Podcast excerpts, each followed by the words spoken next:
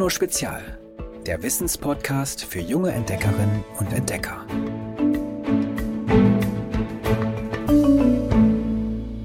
Hello, ihr Demokratinnen und Demokraten. Am Sonntag ist es soweit. In Deutschland wird ein neues Parlament gewählt. Die Bundestagswahl findet statt. Wahlen sind die Grundlage einer jeden Demokratie. Durch sie können Bürgerinnen und Bürger mitbestimmen, wer sie vertritt und die Politik beeinflussen. Demokratische Wahlen müssen unbedingt geheim, fair und frei sein. Zu vielen Stimmabgaben reisen darum unabhängige Beobachterinnen und Beobachter aus anderen Staaten an und schauen, ob es dabei mit rechten Dingen zugeht. In Deutschland kann man am Sonntag entweder in einem Wahllokal in seiner Nähe oder, wer keine Zeit hat, konnte schon vorher per Brief seine Stimmen abgeben. Stimmen, sage ich, weil jede und jeder Wahlberechtigte zwei Stimmen hat. Erst- und Zweitstimme. Mit der Erststimme wählt man einen bestimmten Kandidaten oder eine Kandidatin einer Partei aus dem Wahlkreis, in dem man wohnt. Wer die meisten Stimmen hat, gewinnt das Direktmandat und vertritt als Abgeordneter oder Abgeordnete den Wahlkreis.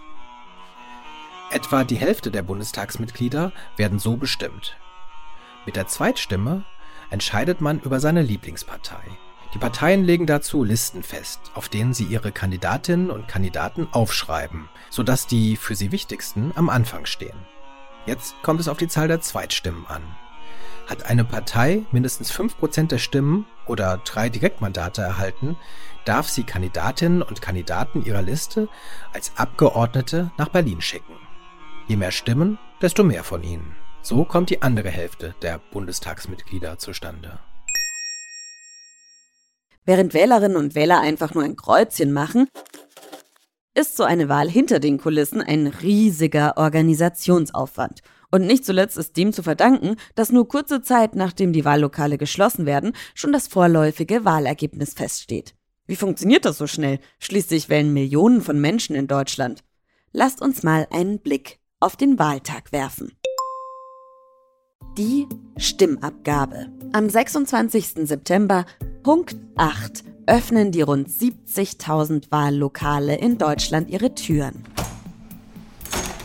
In der Regel setzen Bürgerinnen und Bürger in Schulen, Gemeinde- oder Turnhallen ihre Kreuzchen. Aber auch Restaurants und Reiterhöfe wurden schon zu Wahllokalen umfunktioniert. Als Eintrittskarte genügt die Wahlbenachrichtigung, die allen Wahlbeteiligten also jedem Deutschen und jeder Deutschen über 18 Jahren, automatisch zugesandt worden ist.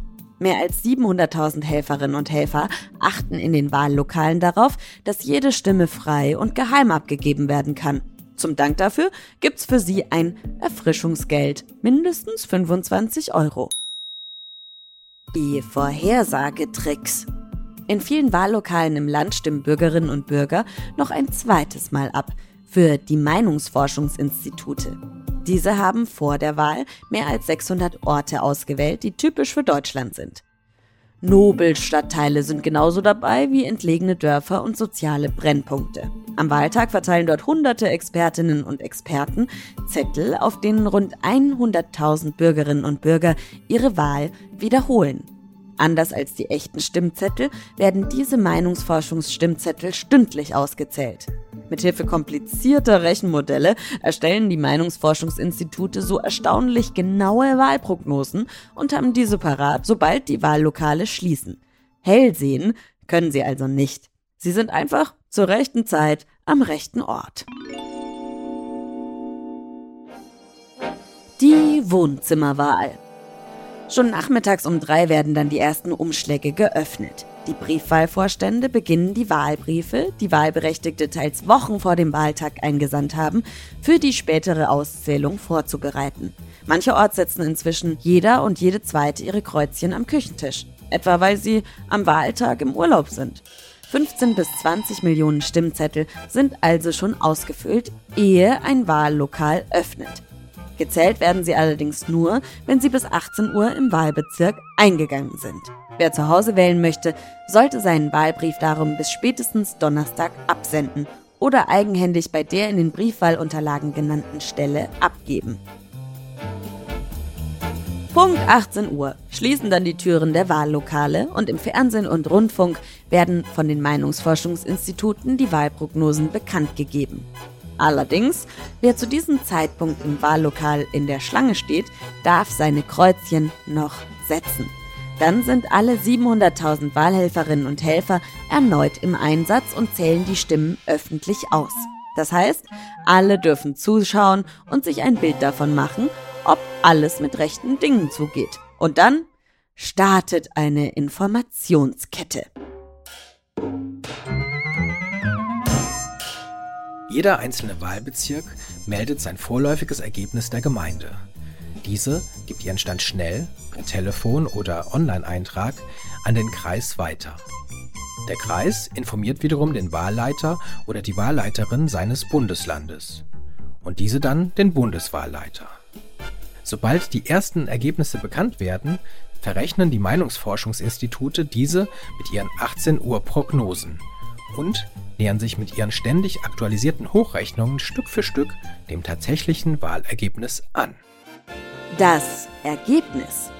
Bei der letzten Bundestagswahl 2017 hat der Bundeswahlleiter das vorläufige Wahlergebnis schon am nächsten Morgen früh um 5.25 Uhr verkündet.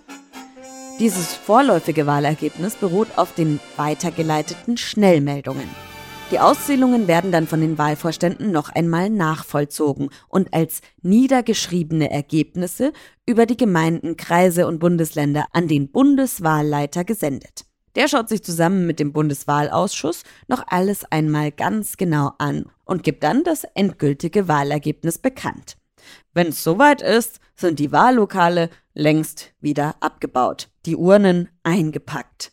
Die ausgefüllten Stimmzettel werden aber nicht vernichtet.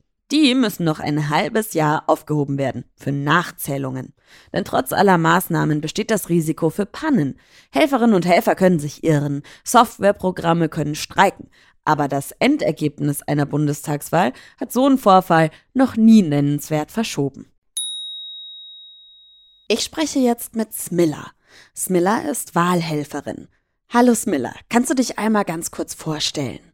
Also mein Name ist Smilla Grenz, ich bin 18 und ich komme aus Harburg. Ähm, momentan bin ich noch Schülerin und gehe auf die Goethe-Schule Harburg und so bin ich auch zum Erstwahlhelfer ähm, Aktion gekommen. Und das hast du gesehen und hast direkt gedacht, oh, da will ich mich engagieren. Ja, also so ganz einfach war es nicht, sondern unser Lehrer hatte das an so eine Pinnwand bei uns in der Schule. Ich denke, alle kennen diese Korkwände, die so an der Schule gehängt, äh, die so in Klassenräumen hängen, hingehängt. Und dann habe ich das gesehen und war so, Wahl, Demokratie, finde ich alles super, alles unterstützenswert. Und ich habe hab schon ein bisschen Erfahrung mit Ehrenämtern, deswegen war ich total begeistert. Und dann war da ein Link und dann musste man sich online dafür bewerben und dann wurde ich tatsächlich angenommen für den Lehrgang. Also es war so ein kleiner Lehrgang, den man dann machen konnte. Und du warst schon mal Wahlhelferin, richtig? Ich war letztes Jahr Wahlhelferin. Ich glaube, das war die Bezirkswahl. Und wie läuft das so ab? Was muss man als Wahlhelferin überhaupt machen? Was bedeutet das? Also Wahlhelfer, wir sind halt diejenigen, die in diesen Wahllokalen, wo man dann hingehen kann, quasi sitzen, das dann vorher alles schön aufbauen mit den Tischen, ähm, mit den kleinen Papierkästen, wo man dann wählen kann, alles schön getrennt voneinander. Wir sind quasi die, die das alles aufbauen, vorbereiten und dann einen Empfang nehmen und einem dann die Wahlzettel geben und die dann auch wieder nach der Wahl annehmen. Wir sind dann auch dazu da, Fragen zu beantworten, wenn man sich nicht sicher ist, wie viele Stimmen man hat und ähm, um den Wahlprozess quasi für alle Bürger so leicht zu machen, wie es nur geht. Wir zählen danach auch die Stimmen aus, wenn quasi alle gewählt haben am Abend und melden dann das quasi an die Hauptzentrale weiter. Das ist schon eine sehr verantwortungsvolle Aufgabe, ne? Ja, auf jeden Fall, aber ich denke, dass diese Verantwortung halt als Gruppe getragen werden muss. Es macht auf jeden Fall auch super Spaß und man macht es natürlich auch gerne. Die Verantwortung liegt halt darin, dass man sich bewusst sein muss, dass das quasi ein Job ist, den man außerhalb seiner eigenen Meinung macht.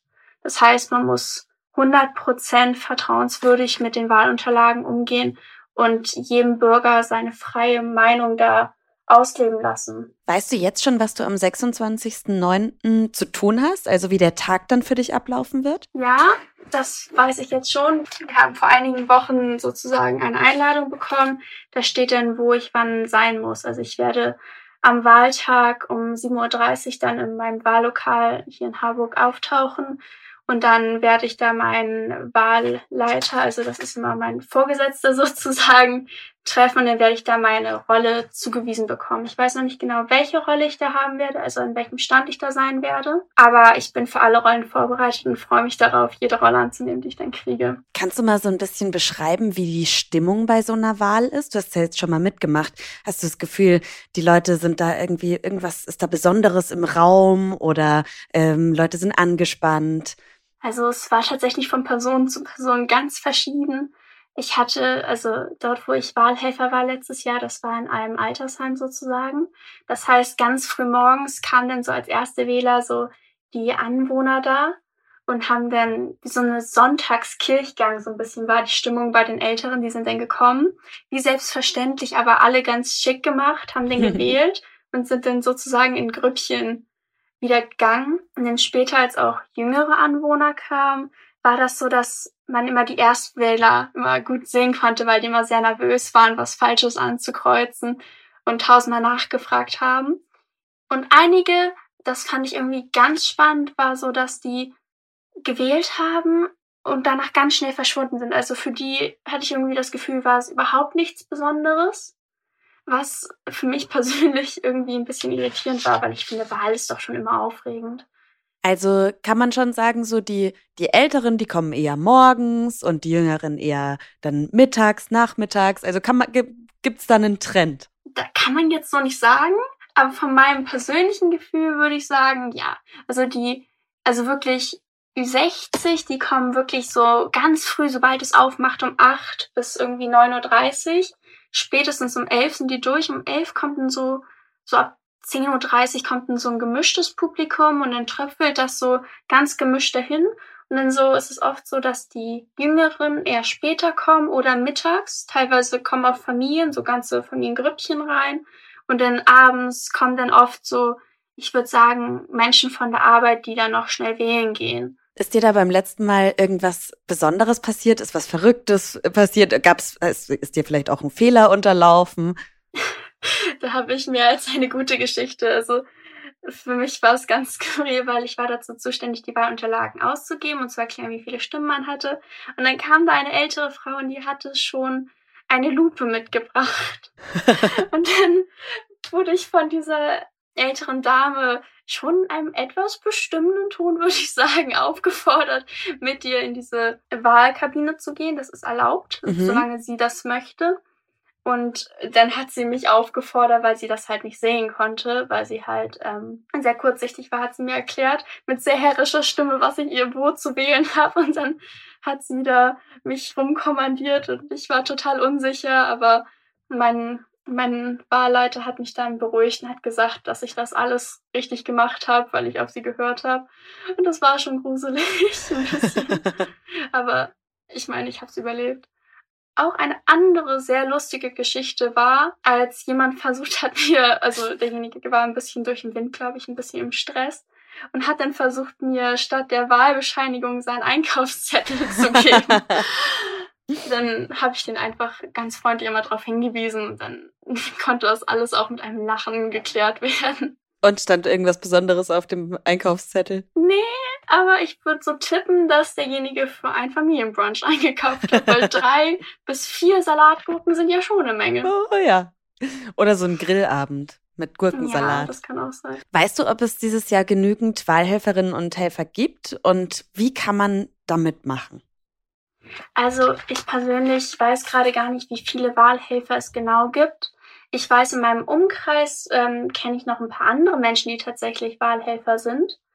Ähm, deswegen würde ich sagen, wir sind genug für diese Wahl und wir werden das alles super hinkriegen. Aber ich denke, desto mehr Leute Wahlhelfer werden wollen, können oder die Möglichkeit haben, sollten es auf jeden Fall probieren, weil selbst wenn man vielleicht nicht für eine Wahl eingesetzt werden kann dieses Jahr, weil schon genügend da sind, es ist trotzdem so, falls mal irgendwann eine große Wahl ist, kann man immer noch mehr Leute gebrauchen. Also vor allem auch für einen die Erfahrung mal zu sehen, wie es hinter den ähm, hinter den ganzen Prozessen ist, ist super spannend. Und ich denke, man kann Wahlhelfer werden, indem man einfach mal auf Google geht und Wahlhelfer eingibt. Äh, und dann wird man sicher bei der Stadt Homburg ähm, was finden, was einen dann zum Beispiel zum Haus Rissen, wo ich meinen Erstwahlhelfer gemacht habe, führt. Und eine letzte Frage, wie fühlt sich Wählen für dich an? Also ich bin in einem Haushalt aufgewachsen, wo Wählen immer sowas war wie ein besonderes Ereignis, wie ein Geburtstag. Das ist so, du hast, also für mich persönlich, ich habe die Chance, quasi wie so ein Geschenk. Das Geschenk ist, das Recht zu haben, mitzubestimmen. Das heißt, ich kann persönlich, ich als kleiner Bürger, kann eine Stimme abgeben, die mitentscheidet, was mit meinem Land, meinem Bundesland oder sogar nur mit, hier in Hamburg, mit meinem Stadtstaat passiert. Und ich finde das super aufregend und es fühlt sich für mich persönlich richtig gut an und richtig besonders, wenn ich wählen gehe. Und selbst wenn jetzt vielleicht nicht das, was ich gewählt habe, jetzt, ich sag mal, gewinnt, aber trotzdem habe ich das Gefühl, ich habe immer was Großartiges geleistet und bin immer super stolz auf mich, obwohl es im Grunde nur ein paar Kreuzchen auf einem Stück Papier ist. Mir geht's da aber ähnlich. Dann wünsche ich dir ganz, ganz viel Spaß am Sonntag, liebes Miller, und hoffe natürlich, dass die Wahlbeteiligung auch sehr hoch ist. Ja, das wünsche ich dir auch. Ich finde Wählen auch irgendwie super emotional. Das hört sich vielleicht ein bisschen komisch an, aber wie Smiller auch gesagt hat, können wir mitbestimmen. Mit so einem kleinen Kreuzchen, beziehungsweise zwei kleinen Kreuzchen, entscheiden wir mit, was die Zukunft für uns im Petto hat. Und deswegen bin ich dann auch immer ganz viel am Handy und schaue, wie sind die Wahlprognosen und kann es kaum erwarten, bis die Wahllokale geschlossen sind und die anfangen zu zählen und dann wirklich endlich ein Ergebnis feststeht. Wie ist denn das bei euch in eurer Familie? Sitzt ihr am Sonntag alle zusammen vor dem Fernseher und beobachtet den Ausgang der Wahl? Oder findet ihr das langweilig und denkt euch, schnarch, mir doch egal, was da getrieben wird? Erzählt mir davon in einer Sprachnachricht an 0160 351 9068. Und falls ihr daheim schaut, habe ich einen Tipp für euch. Glotzt in groß. Bastelt euch einen Beamer aus einem alten Schuhkarton. Wenn ihr die Wahlberichterstattung langweilig findet, lässt sich damit auch prima ein spannender Film gucken. Die Anleitung gibt's wie immer auf geolino.de. Und zum Schluss noch was zu lachen. Hallo, ich bin die Franziska aus Österreich und ich erzähle jetzt meinen Lieblingswitz. Helene kommt weinend zur Lehrerin. Der Paul hat mir mein Butterbrot weggegessen. Mit Absicht? fragt die Lehrerin. Nein, mit Leberwurst, antwortet Helene.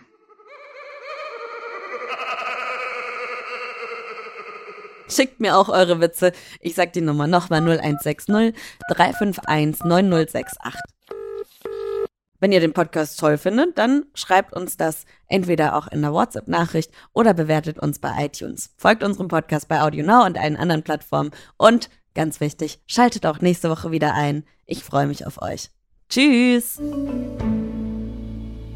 Noch mehr Geolino für zu Hause? Schaut einfach unter geolino.de slash spezial.